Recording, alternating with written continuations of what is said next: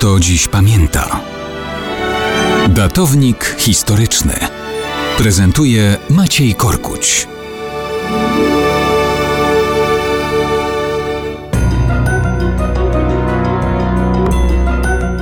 Mało kto dziś pamięta, że 22 listopada 1918 roku Józef Piłsudski wydał dekret o najwyższej władzy reprezentacyjnej Republiki Polskiej.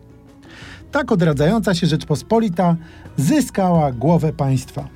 W artykule pierwszym dekretu Piłsudski stwierdzał: Obejmuje jako tymczasowy naczelnik państwa najwyższą władzę Republiki Polskiej i będę ją sprawował do czasu zwołania Sejmu Ustawodawczego. Piłsudski zyskiwał w ten sposób władzę faktycznie dyktatorską, taką jakiej nie miał nigdy wcześniej, ani nigdy później. Nie było żadnych instytucji, które by tę jego władzę ograniczały.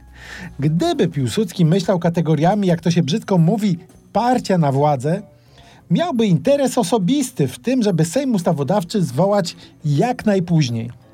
Było przecież jasne, że wybrany Sejm, posiadający już mandat do sprawowania władzy pochodzący od społeczeństwa, będzie instytucją, która władzę naczelnika ograniczy. Pretekstów do odwlekania wolnych wyborów było aż nadto dużo. Rodząca się Polska obejmowała zaledwie niecałą kongresówkę i zachodnią część Galicji.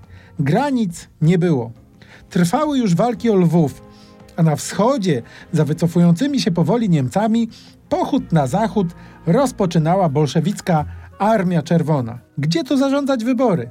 A jednak Piłsudski wiedział, że państwo to ma być własnością Polaków.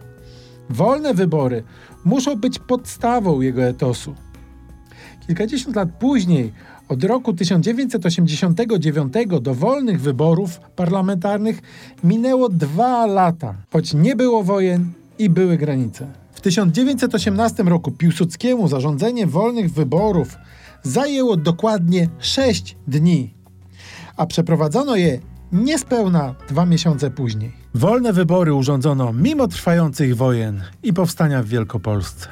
Ale to było zupełnie inne myślenie o etosie państwa niż kilkadziesiąt lat później.